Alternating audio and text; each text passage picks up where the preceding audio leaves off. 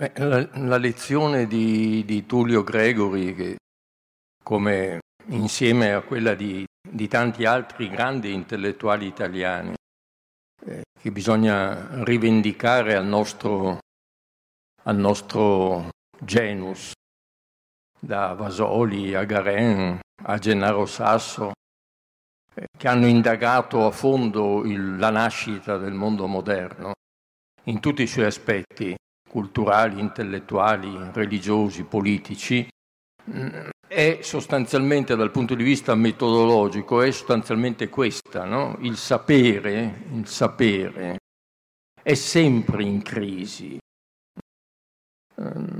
è sempre aperto, se è vero sapere, non si chiude mai, non è mai concludibile in formulette e il passaggio tra un momento e l'altro del sapere, questi passaggi sono sempre passaggi anche traumatici. Sono, non c'è mai nessuna autostrada che colleghi linearmente momento e momento, autore e autore. E all'interno di ogni pensiero quando è autentico e di ogni momento del pensiero quando è autentico, vi sono anche al suo interno contraddizioni, lacerazioni, inquietudini. Mm. Eh, il pensiero non è mai sistemabile, tende al sistema. Quando il pensiero è vero pensiero, tende a dare risposte, ci mancherebbe altro. No? Ma nella coscienza che queste risposte rimangono sempre dialogiche, no? rimangono sempre aperte all'interlocuzione rimangono sempre falsificabili. No? Il vero pensiero è sempre in crisi e l'analisi dei passaggi, degli snodi all'interno di un pensiero e tra un pensiero e l'altro è qui che si esercitava la critica di storici, appunto, storici filosofi, filosofi storici come, come Tullio Grego.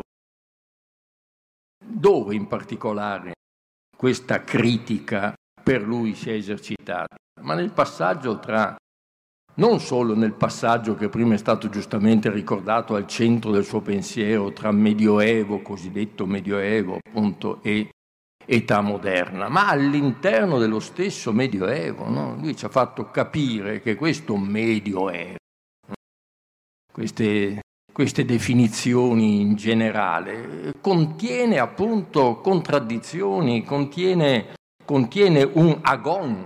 Mi pare proprio qui a, a Carpi, a un festival della filosofia di qualche anno fa, ho parlato della, dell'agonismo filosofico, come la filosofia sia en agoni, cioè in lotta continuamente.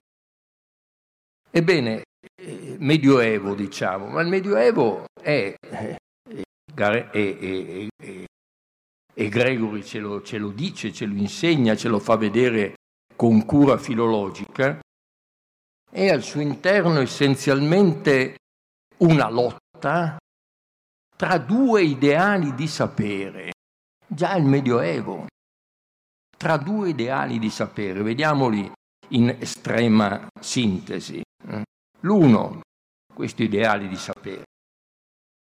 La filosofia che nessuno disprezza in quanto tale. La filosofia, e quando dico filosofia dico anche scienza, mm, come dicevano i greci. I greci in greco filosofia e episteme, che noi traduciamo scienza, sono perfettamente sinonimi. La filosofia vale ma è preparazione, preparazione all'intelligenza della fede. Mm? La filosofia, questo è un, un, momento che già era presente nei neoplatonici, la filosofia è il filosofo per eccellenza, anche scienziato, Aristotele. La filosofia è il filosofo per eccellenza, prepara non alla fede, state attenti, non alla fede alla intelligenza della fede. Perché ciò che è caratteristico di questa tradizione religioso-teologica, la nostra sostanzialmente, è questo, che noi vogliamo intelligere fidem. Non ci basta credere, vogliamo cercare di capire ciò che crediamo. Mm. Questa è un'eredità che ci viene proprio da Atene, no? E che Atene trasmette anche alla Roma cristiana, no? Eh, non, non, vi è nessun, nessun, padre della Chiesa, nessun grande teologo, eh, ness, nessun grande scolastico che ritenga che ci possiamo accontentare di obbedire a ciò che la fede, la rivelazione afferma, dice. Vogliamo farcene una ragione. Allora, filosofia, scienza, bene, ma la filosofia e scienza stabiliscono quei principi fondamentali di tipo logico, epistemologico e anche, principi, e anche quelle conoscenze della natura che di per sé non bastano, non possono bastare, preparano alla intelligenza della fede. Ad un certo punto questo che è il grande schema eh, entra in agon, entra in antagonismo è con l'irruzione di una scienza, di un'idea di scienza, di un ideale di scienza diverso, che proviene direttamente dall'aristotelismo, attraverso anche la mediazione araba, a proposito dei meticciamenti, no? che ognuno, adesso vi dice, no, ognuno l'identità, va in cerca dell'identità della cultura e della filosofia medievale, no? attraverso anche la mediazione araba, la mediazione anche ebraica per un verso, in, nel, nel mondo latino questo grande modello del rapporto tra filosofia e fede, tra filosofia e rivelazione, diciamo meglio, nei termini che ho detto, entra in conflitto con quest'altro modello, con quest'altro ideale del sapere. No, la teologia non è scienza. E voi dite, eh, lo sappiamo, eh, ma mica era semplice. La teologia non è scienza.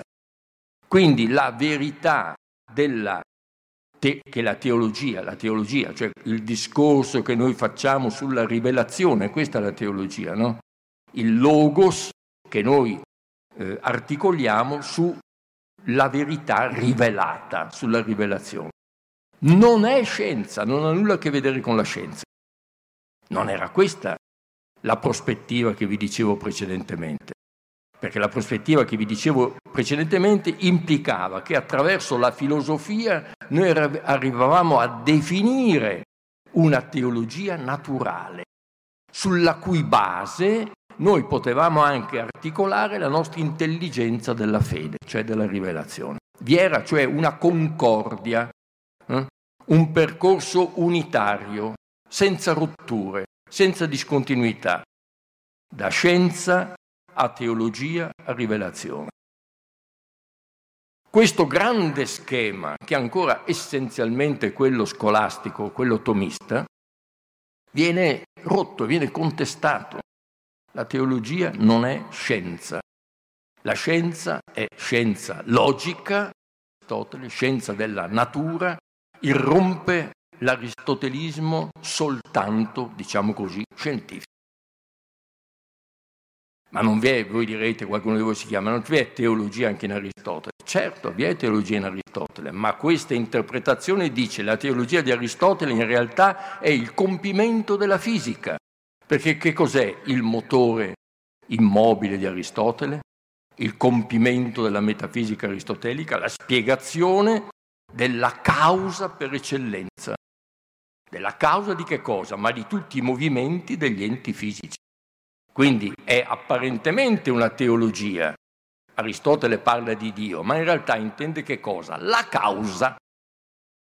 E come tutta la scienza procede per cause e effetti, attraverso spiegazioni di ordine causale, scientificamente. Questa è la scienza, è soltanto questa. Quindi voi contrabbandate, voi, voi teologi, voi contrabbandate eh, Aristotele teologo, è una mistificazione quella che fate, perché la metafisica e la teologia di Aristotele non sono nient'altro che il compimento della sua scienza. E la, e la teologia non ha niente a che fare con la scienza. Un dramma, una lotta, un agon. ideali del sapere che si contraddicono, non due verità che stanno bene insieme, si armonizzano, tu hai la tua, io la mia e avanti popolo. No, niente di tutto ciò, lotta. La verità scientificamente è soltanto la mia. Questo rivendicano gli aristotelici, è soltanto la mia. Questo rivendica Sigeri, il grande Sigeri, no? il maestro del vicolo. Questo rivendicano gli averroisti, questo rivendica l'amico di Dante, il cavalcante, questo rivendicano. Ed è guerra, ed è guerra, ed è contraddizione, ed è guerra. A questo attacco aristotelico rispondono i teologi, ma non rispondono più in una chiave concor- concor- concordataria, armonizzante. No? Eh, dicono, in fondo danno ragione a, agli aristotelici. Certo, la teologia non ha a che fare con l'argomentazione logico-filosofica. Eh? Non bisogna filosofare fisicamente, fisice, fisice, fi, dice Bonaventura, no? Francescano Bonaventura, grande maestro. No, non bisogna, non bisogna cercare di argomentare logicamente o fisicamente intorno a Dio. Anche da parte quindi dei, di quest'altra corrente agostiniana, poi appunto eh, influenzata da motivi platonici, neoplatonici, eccetera. Eh. No, bisogna distinguere le due dimensioni. La grande architettura scolastica, la grande architettura scolastica viene meno. E dove, vedete, eh, nel modo più vivo questa, questa contrapposizione. Eh, se ragionate su alcuni momenti della Divina Commedia, per capire l'umanesimo bisogna partire da Dante che rimane il poeta dell'umanesimo. Dov'è che vedete questa, questa contrapposizione tutt'altro che risolta? Eh? eh lo vediamo subito. In Dante, il viaggio di Dante, che ancora è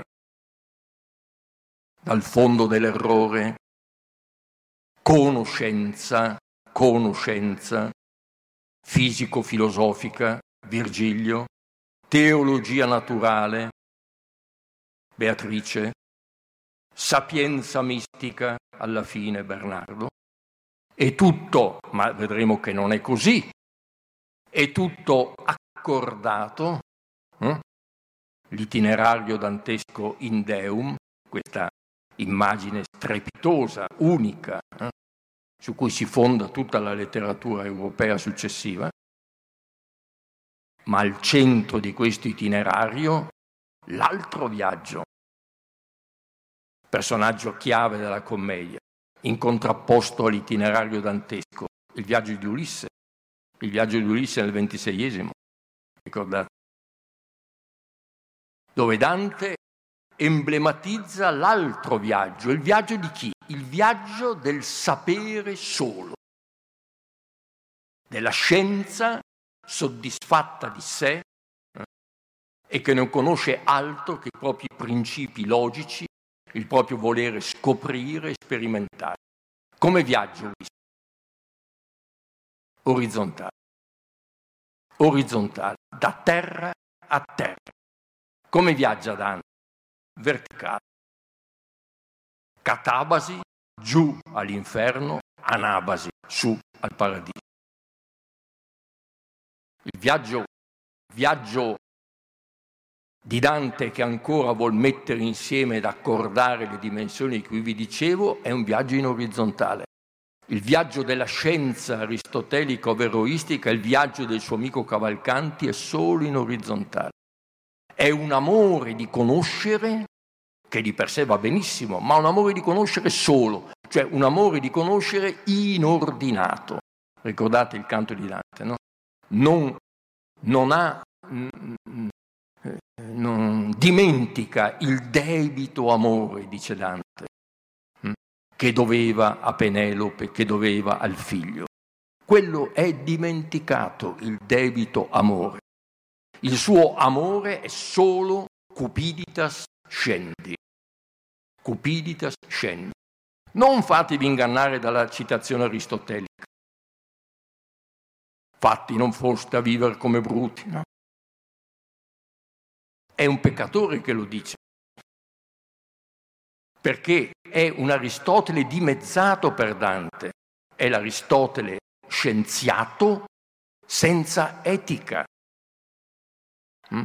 Nella grande raffigurazione del, al, al, Vaticano di, della scuola di Atene di Raffaello, Aristotele in mano non ha né la fisica né il decelo né la metafisica, ha l'etica. Ha l'etica in mano Aristotele. E badate, paradossalmente Platone non ha in mano il simposio, la Repubblica, ha in mano il Timeo.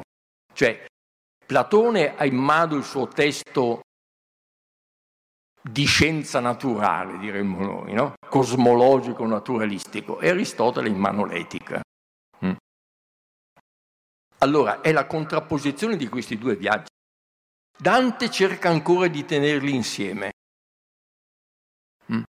Vedendo con chiarezza il grande pericolo da cui, da cui lui è stato salvato, attenzione, grazie è stato salvato per grazia, non è stato salvato per merito suo, è stato salvato per grazia. Lui era in mezzo alla selva oscura. Se non gli venivano per grazia mandato, se non gli veniva per grazia delle donne lassù, mandato Virgilio, gli restava. Dante accorda ancora. Ulisse no, è naufraga. È naufraga. Il viaggio che va solo da solo per l'orizzonte, per, da orizzonte a orizzonte, e non alza mai lo sguardo, naufraga. Questa è la profezia di Dante, no? ultimo del Medioevo, ma di un Medioevo che vede ormai con chiarezza che cosa avanza. La scienza, la scienza sola, la spiegazione di tutto su base di rapporti causali, ma Dante ce la fa ad accordare tutto? No. Bisogna leggere Dante stesso in una chiave tutta drammatica, tutta drammatica. Vediamolo, no? Perché sono questi drammi, queste contraddizioni da cui nasce l'umanesimo, da cui nasciamo noi, noi i moderni. Eh? Eh, ce la fa Dante, è il suo anelito questo, scrive il paradiso per questo, ma quali contraddizioni immense vi sono nel dispositivo della commedia dantesca. Nel convivio diceva, la filosofia è regina, la filosofia è regina. Tanto regina nel convivio che a un certo momento, voi sapete, interrompe perché è travolto dalla, dall'urgenza della, della commedia.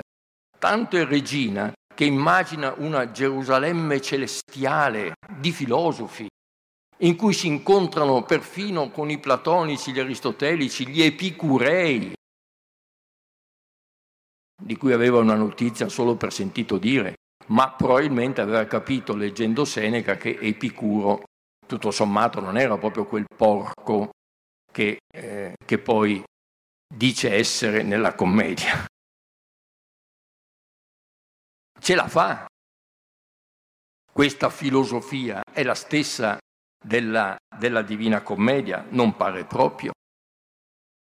Perché nel convivio dice che attraverso la filosofia, trattino scienza, la nostra vita può giungere alla felicità. Lo dice così nel convivio. E se la prende con quei teologi che dicono, Tommaso in primis, che fin tanto che tu non compi il tuo viaggio in Deum la tua condizione umana è di insoddisfazione se non di infelicità. Nel convivio dice l'opposto. Di volta in volta, quando io, filosofo scienziato, raggiungo, scopro qualcosa, definisco qualcosa, determino qualcosa, un principio logico, una legge della natura, sono contento. Ma poi continuo il viaggio, sì, continuo il viaggio, ma sono contento quando so quando posso dire questo lo so. Eh, ho scoperto il teorema di Pitagora e sono felice. Ho definito quel... e sono felice, ma ce ne sono tanti altri, bene, ce ne saranno tanti altri. Andrò di perfezione in perfezione. Perché quando trovo un principio inconfutabile, poniamo il teorema di Pitagora, un principio inconfutabile, sono contento. Ho raggiunto una perfezione, ce ne sono altre perfezioni altrettante. Questa era la posizione di Dante nel convivio, ancora vicino a un certo averroismo, a una certa idea di scienza. Ma non è questa la posizione della commedia, è chiaro? Non è certo questa la posizione della commedia. Vediamola ancora meglio. L'impero, la monarchia. Il monarchia dice, lo dice nel monarchia, Dante lo dice espressamente, attraverso, per documenta filosofica, ricordate, per documenta filosofica, cioè attraverso filosofia, cioè scienza, attraverso un sapere assolutamente razionale, io posso giungere a pensare e costituire non una repubblica qualsiasi, il paradiso terrestre, terrestre. Cioè posso giungere ad un regime in terra che è paradiso attraverso documenti soltanto filosofici, razionali, per documento filosofico. Questo vuol dire disprezzare la Chiesa, disprezzare il papato? No. A loro andrà il necessario ossequio. Pagine finali. Punto, fine. L'impero che immagina Dante è questo paradiso interno. La stessa idea torna nel, nel, nel, nella commedia, perché appunto nel momento del paradiso che lì è immaginato, il paradiso terrestre che lì è immaginato, la grande raffigurazione appunto eh, della, della, della commedia, è appunto un paradiso terrestre, cioè dove la Chiesa si riforma completamente, laddove il veltro e l'aquila assumono tutta la loro, ritornano e riformano tutta la loro potenza, e i due soli formano un'unica luce all'interno della quale noi viviamo felici. Ma cos'è che cambia? Cambia tutto perché? Perché la ragione, i documenti filosofici, cioè nella commedia Virgilio, non entrano in paradiso terrestre. Virgilio deve fermarsi prima. È Beatrice che conduce all'interno della grande visione Dante, non Virgilio. Virgilio si arresta. Quando balena quella visione, lui non sa spiegare, non dice niente. La ragione è cieca, la ragione non conduce all'impero, non conduce al paradiso terrestre. È completamente diversa la visione della monarchia. Vi è un problema colossale in Dante. Vedete la tensione tra una prospettiva tutta laica, politica laica, no?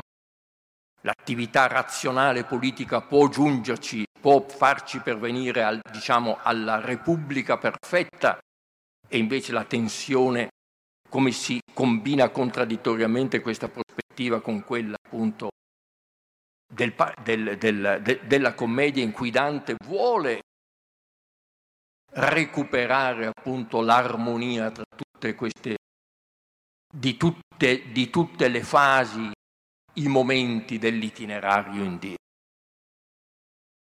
Clamorosa l'ultima messa in evidenza da Gennaro Sasso in un suo saggio meraviglioso recentemente pubblicato, l'ultimo, dedicato a Dante.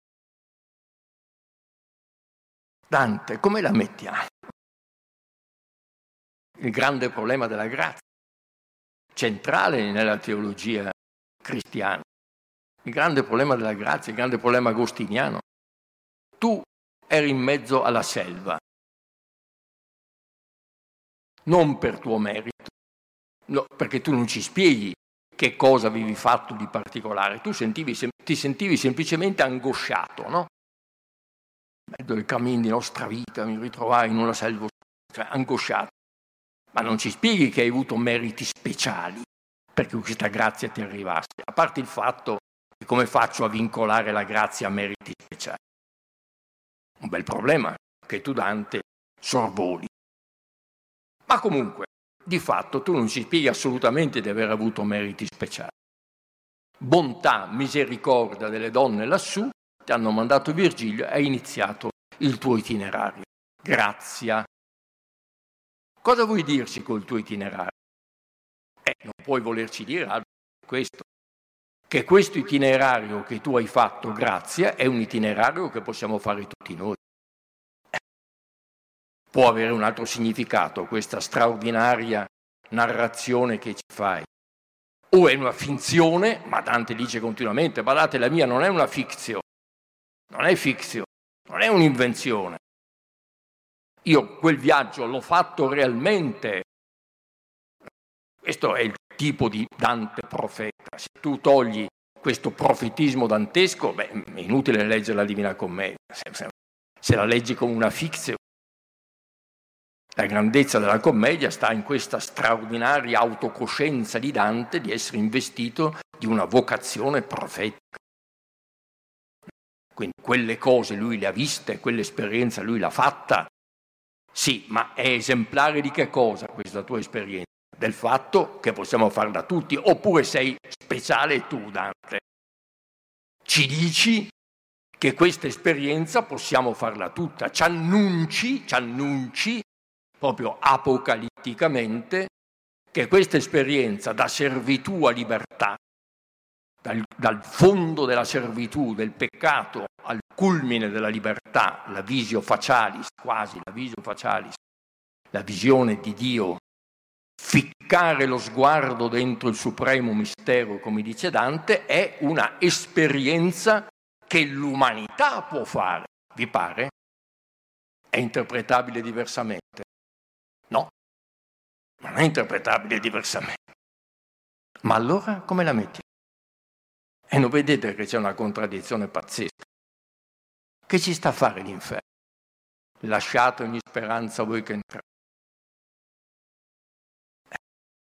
Se l'interpretazione del viaggio di Dante è quella, e non può essere diversamente, se non quella che Dante ci annuncia, bada che grazia per suprema grazia, per misericordia, certo, non per nostri meriti, puoi compiere la strada che io ho fatto, e non è spiegabile diversamente perché tu Dante non hai alcun merito diverso da quello che ho io, non me l'hai detto. E anche se mi dicessi che la grazia ti viene per tuo merito, beh, sarebbe eresia forse ancora peggio. Quindi è esemplare il tuo viaggio, è il viaggio di tutti, ma allora cosa ci sta a fare l'inferno? Tu annunci che possiamo essere tutti salvi. Tu annunci che possiamo essere tutti salvi, che tutti noi possiamo catabasi, scendere al fondo dell'inferno, selva oscura, e risalire. E non c'è solo il purgatorio, quel giochetto lì di intermediazione tra inferno, che, che non è poi intermediazione, che cos'è? Tu ci annunci che siamo tutti salvi, che l'inferno non c'è. Vedete? Dramma, dramma, non è, non è come...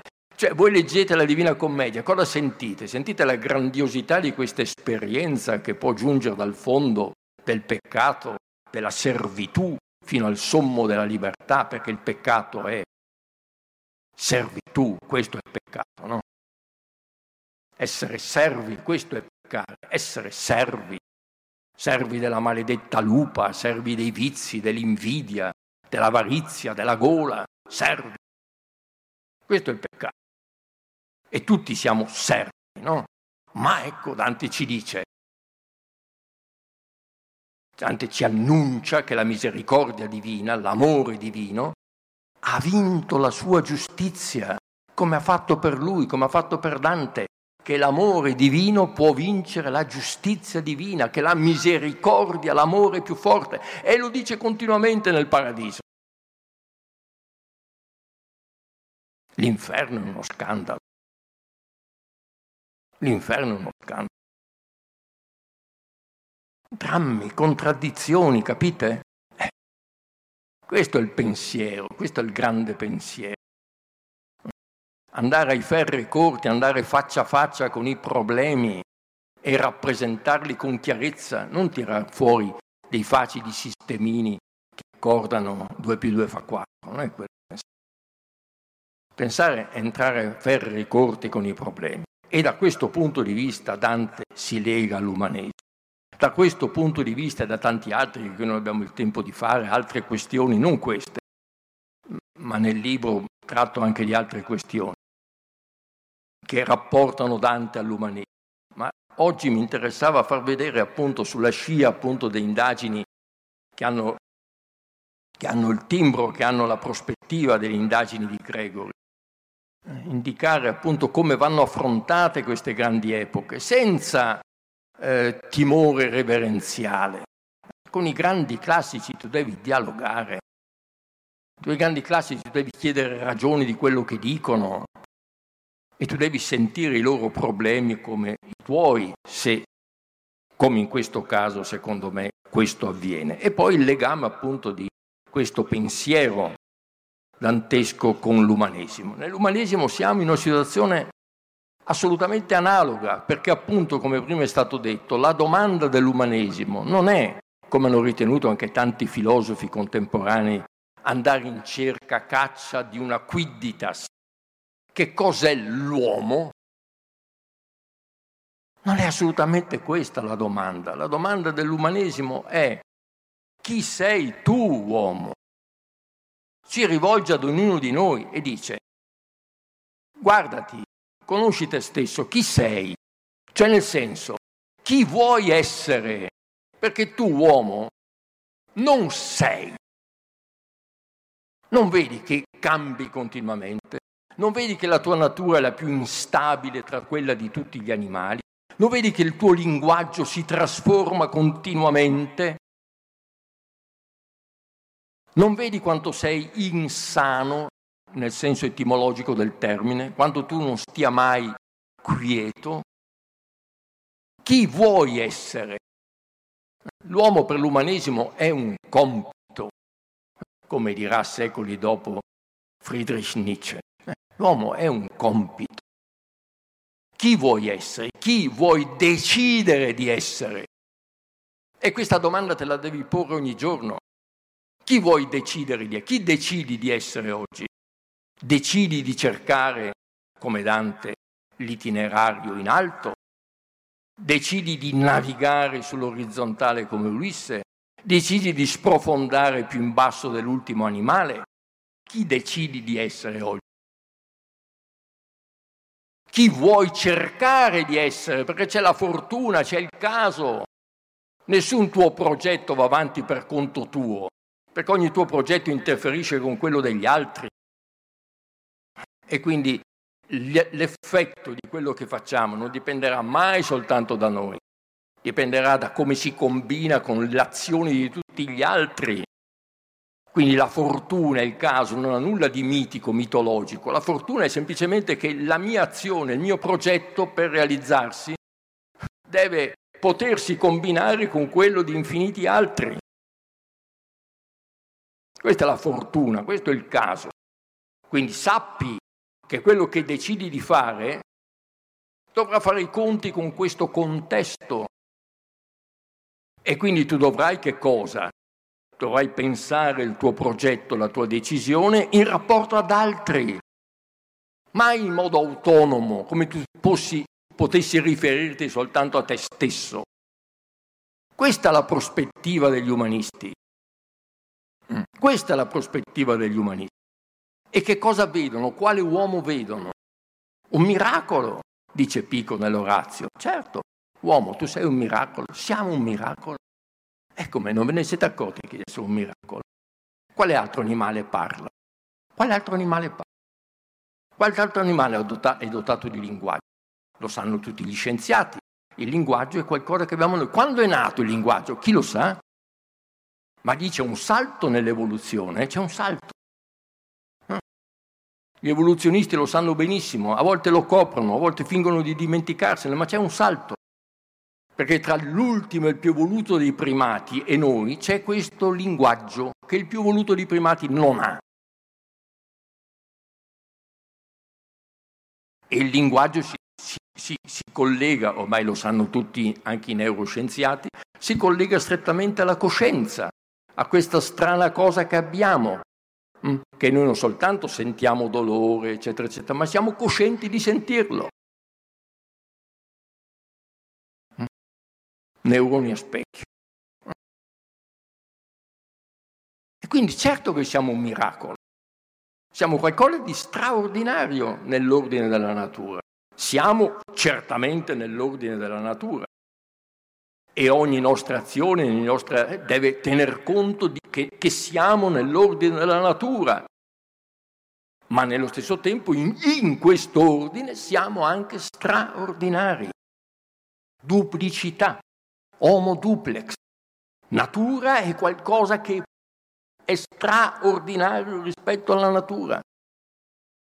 E questo qualcosa di straordinario rispetto alla natura è anche ciò che ci permette di fare i cupoloni come quello del Brunelleschi, che nessun primato fa, nessun cagnolino immagina, eh?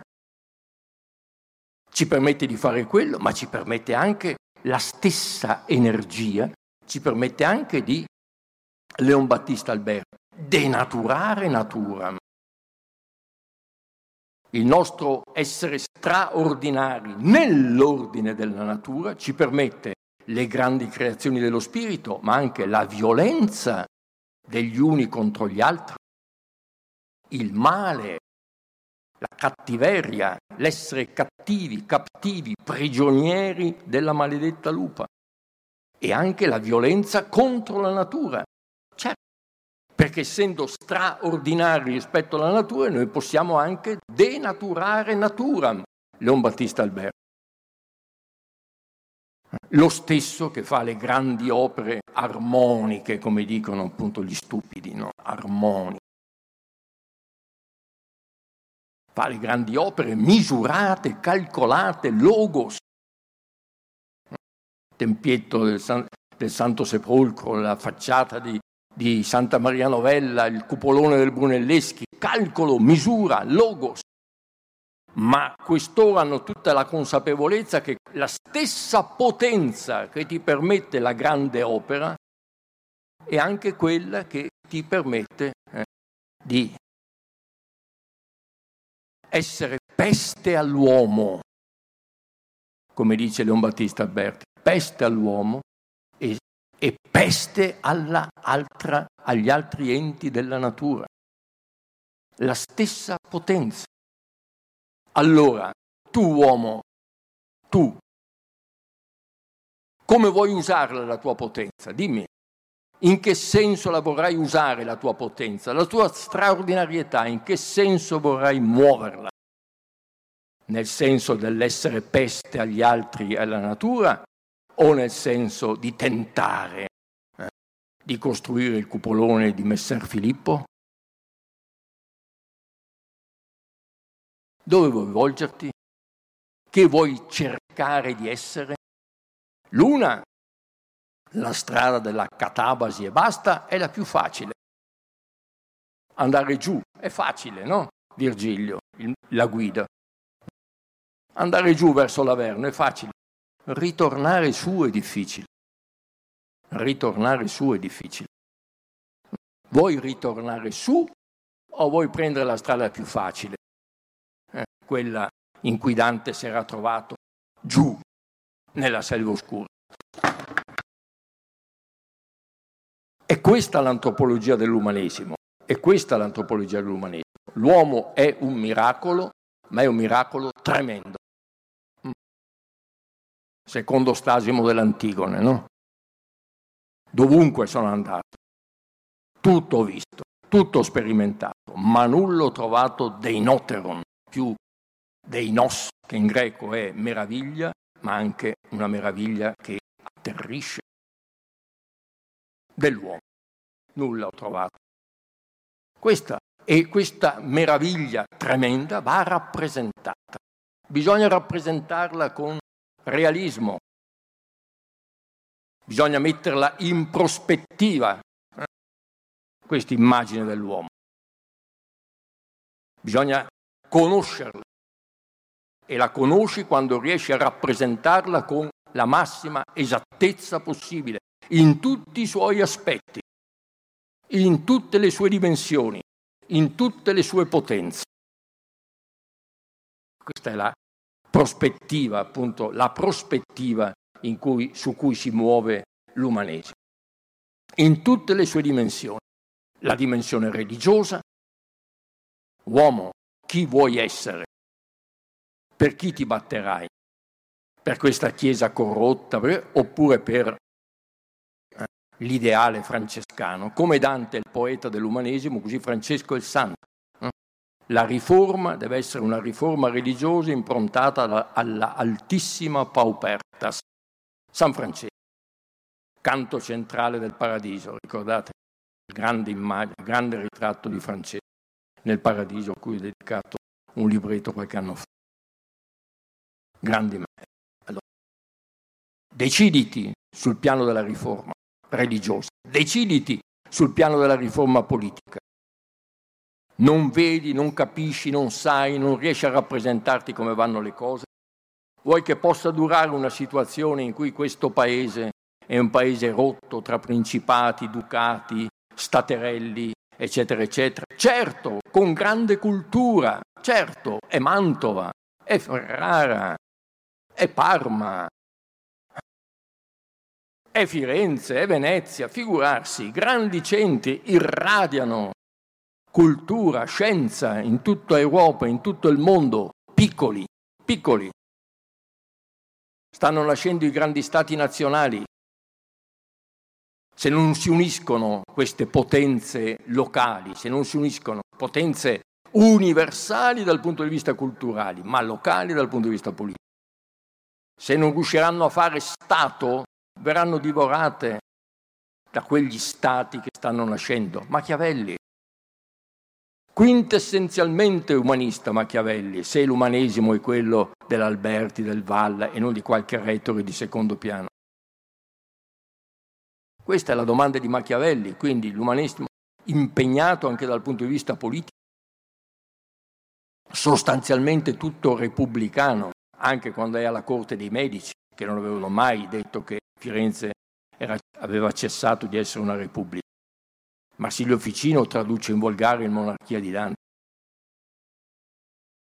Quindi impegno politico, impegno religioso,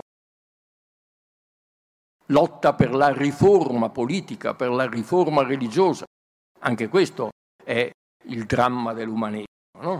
In un secolo in cui appunto vi sono tutti i presagi di una possibile addirittura fine della cristianità, e all'inizio del Cinquecento questo avverrà, la fine perlomeno della Repubblica cristiana, la riforma. Viene meno la possibilità di una riforma della Chiesa e il grande scisma, il grande scisma all'interno dell'Europa. E al centro di questo secolo, come nel libro dico, il, la caduta di Costantinopoli, la caduta di Bisanzio, al centro di questo secolo anche questi segni apocalittici, presagi di, di, di, di, fine, di fine, di fine della cristianità, di fine della Repubblica cristiana, di fine, di fine della centralità eh, della, della, tradizione culturale, religiosa, filosofica europea. No? Presagi di questo. E tutto questo bisogna rappresentarselo la realtà può essere dolorosa, eh, ma noi dobbiamo rappresentarla per quello che veramente è, eh, senza consolazione, senza ornamento, senza... Questo è il soggetto dell'umanesimo. Questo è l'io dell'umanesimo. Un io duplice, un io duplice in tutte le sue dimensioni, a partire da Petrarca. Vi ricordate Petrarca che dice di sé? sono irrisolto, sono un uomo doppio. Eh? Dovrei guardare avanti come mi insegna il mio maestro, il mio primo maestro, Gesù, guarda avanti. Hai messo mano all'aratro, procedi avanti. ma io invece amo troppo il mio passato, mi rivolgo costantemente indietro. Io cristiano scrivo l'Africa, ma che roba è? Questa tensione vi è anche poi nei grandi umanisti, perché anch'essi hanno spesso questo, mostrano spesso questa, questo, questo, questa antinomia nel loro amore per il passato. È un amore per il passato nulla di sedentario, loro si alimentano di quel passato, del classico, loro si alimentano, ma nello stesso tempo molti di loro avvertono appunto la fatica di come, di combinare questo loro amore per i grandi classici con il loro autentico appartenere alla tradizione religiosa, teologica e cristiana. Questo è evidente anche in un grande come Marsilio Ficino, no?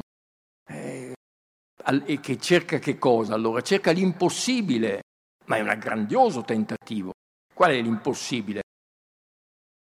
Accordare per analogie tutta la tradizione sapienziale antica, a partire addirittura dalle figure mitiche, Zoroastro, Orfeo, attraverso la rivelazione mosaica e fino alla rivelazione cristiana e mettere insieme in questo anche Aristotele e Platone in qualche modo e metterli tutti insieme, la catena aurea.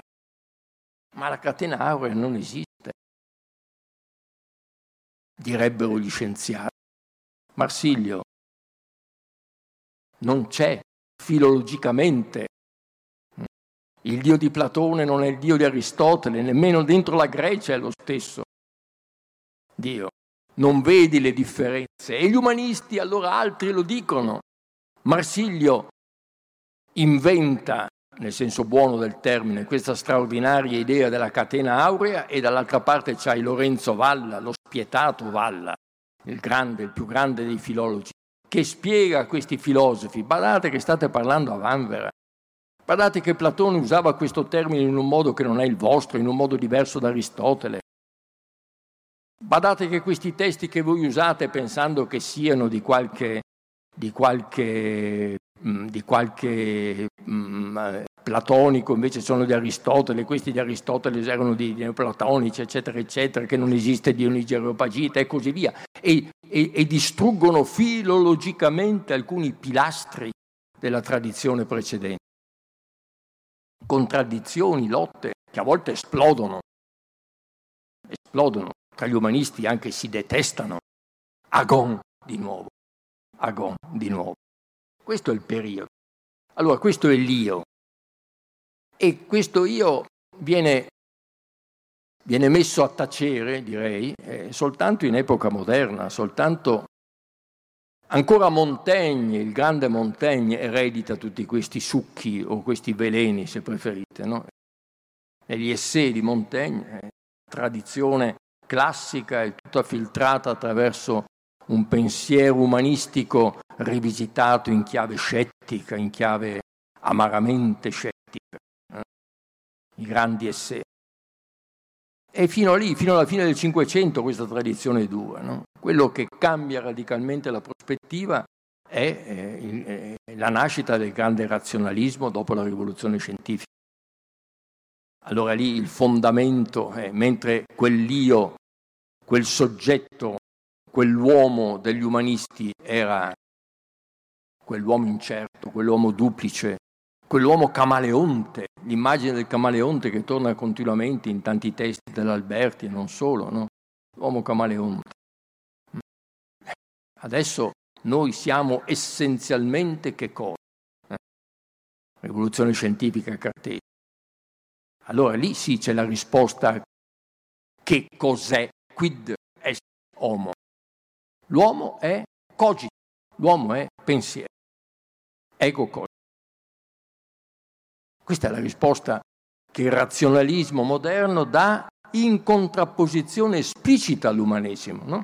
Il discorso del metodo di Cartesio inizia con una critica durissima e a volte anche volgare no? nella sua argomentazione alla tradizione umanistica degli studi mostra di ignorarla praticamente, o meglio di ridurla soltanto alla sua dimensione libresca, pedante, che tutti i veri umanisti avevano sempre criticato. No? Immaginatevi le figure del pedante nei grandi umanisti, i Machiavelli ad esempio, no? nella commedia del Machiavelli. Il pedante è quello che viene sempre dai veri umanisti, dall'Alberti in poi, ironizzato, preso in giro, no?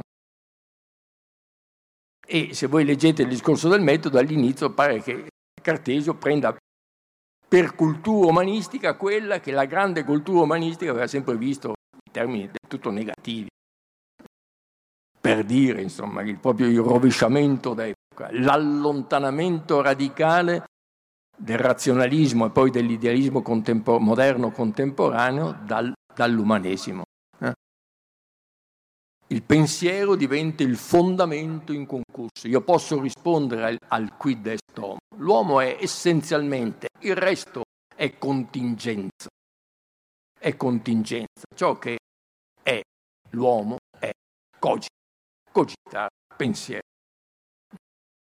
Vi è un rovesciamento antropologico accade un rovesciamento antropologico. E tuttavia è molto interessante che noi eh, invece la filosofia contemporanea, dopo la crisi dei fondamenti tra 800 e 900, proprio torni invece ad un'immagine del nostro esserci, per usare il termine heideggeriano, il nostro Dasein, il nostro essere qui e ora, che assume, anche senza saperlo, anche involontariamente, anche senza conoscenza dei testi di questa tradizione, come nel caso di Heidegger, assume invece proprio quell'aspetto per cui noi, l'esserci è il nostro esserci, l'essere dell'uomo, l'esserci è l'essere del possibile, del possibile. La categoria che ci caratterizza è quella del possibile. Ma se la categoria che ci caratterizza è quella del possibile, è chiaro che non possiamo rispondere alla domanda che cos'è l'uomo. Sostantivizzare il possibile è impossibile. La moralità del possibile non può essere sistemata, diventa immediatamente la necessità e si apre il problema se appunto il modo del possibile sia in qualche modo pensabile. È tutta un'altra questione. Ma qui c'è la svolta, di nuovo, successiva. Mm? Fin tanto che domina il paradigma, direbbe appunto Gregory, l'ideale del sapere è quello deterministico, meccanicistico proprio della rivoluzione scientifica e del primo razionalismo, io posso rispondere alla domanda qui del Stone. Quando questo paradigma entra in crisi, anche dal punto di vista scientifico ovviamente, anche nelle scienze della natura, alla fine dell'Ottocento, ecco che iniziano filosofie, ideali di sapere che si muovono invece nella prospettiva del possibile, direi paradossalmente, ontologie del possibile. E, e quindi Ecco l'attualità allora dell'umanesimo, eh, di un umanesimo ripensato in una chiave che non ha più nulla di sedentario, di erudito, eh? nessuna venerazione appunto per qualche paradigma che sta lì eh, come un idoletto, no?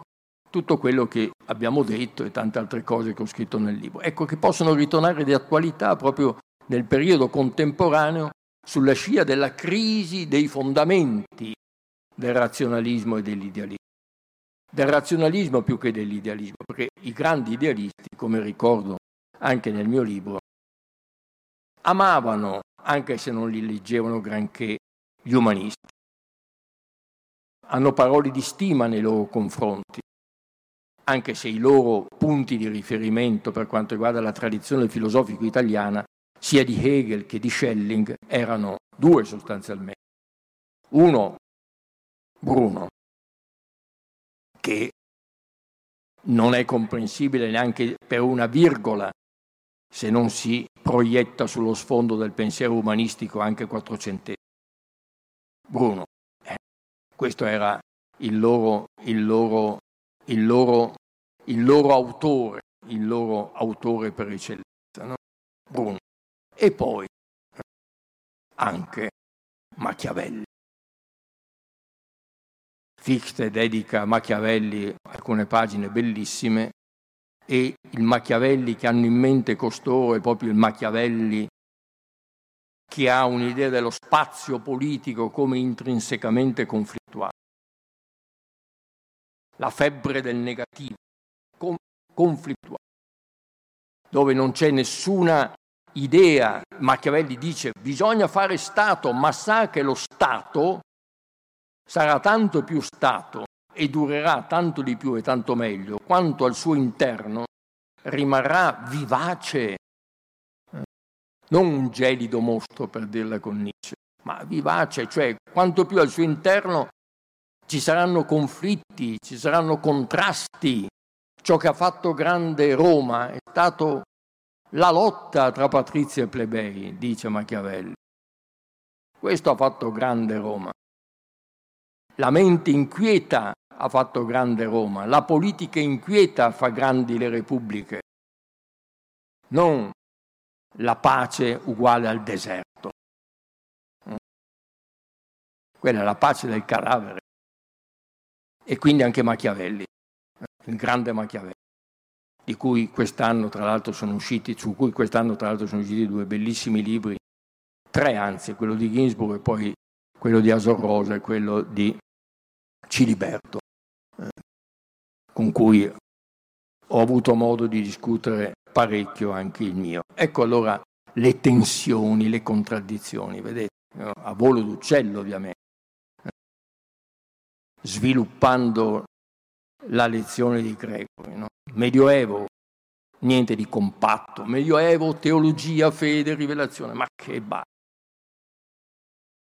Medioevo è un contrasto tra ideali di sapere e all'interno dello stesso autore, come mi sono un po' divertito a mostrarvi per Dante, addirittura per Dante. Poi il passaggio all'umanesimo. Passaggio, c'è diversità certo, ma c'è anche questa analogia no, tra i due momenti. Se leggiamo il Medioevo in un certo modo, allora capiamo come l'umanesimo non nasca ah, improvvisamente, adesso l'uomo diventa centrale, perché prima dov'era? passaggi che non sono autostrade, che sono passaggi contraddittori, difficili, aspri, come quello che deve fare Dante per salire. Ricordate Dante la fatica che fa per salire, come si arrampica a volte, a volte non ce la fa a salire e deve essere, e deve essere aiutato perché la rampa eh, la, la, è troppo scoscesa per lui. Così, ma ci sono passaggi faticosi, ma ci sono. Ecco, bisogna trovarli, bisogna scoprirli, appunto con l'acribia con cui li scopriva, che li scopriva eh, Gregory. E poi il passaggio al moderno. Il moderno si contrappone all'umanesimo, sì, il razionalismo certo si contrappone all'umanesimo, all'educazione umanistica intesa malamente, eccetera, ma non è la morte dell'umanesimo. Non è la morte dell'umanesimo, come tanti filosofi contemporanei hanno inteso malamente. No, non è la morte dell'umanesimo. Queste, questo, questo, umanesimo che abbiamo detto scorre, eh, a volte in modo, in modo, sotterraneo, in modo carsico, scorre e riappare oggi.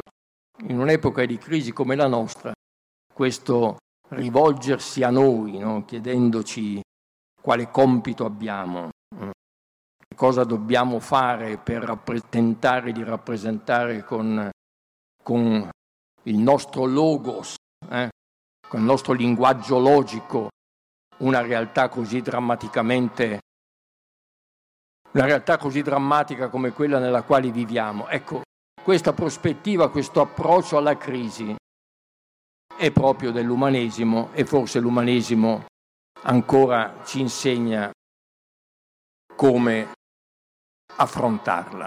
Vi ringrazio.